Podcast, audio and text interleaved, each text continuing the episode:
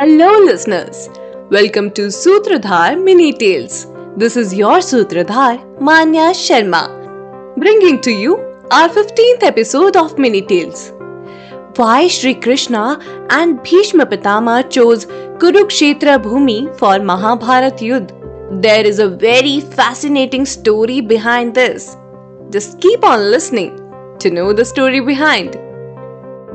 Kurukshetra is named after King Kuru, after whom the dynasty was called Kuru Vansh. He was the son of King Samvaran and Tapti. Tapti was the daughter of Suryadev. Samvaran had to perform great penance to please Suryadev and pass his test before Suryadev allowed the marriage.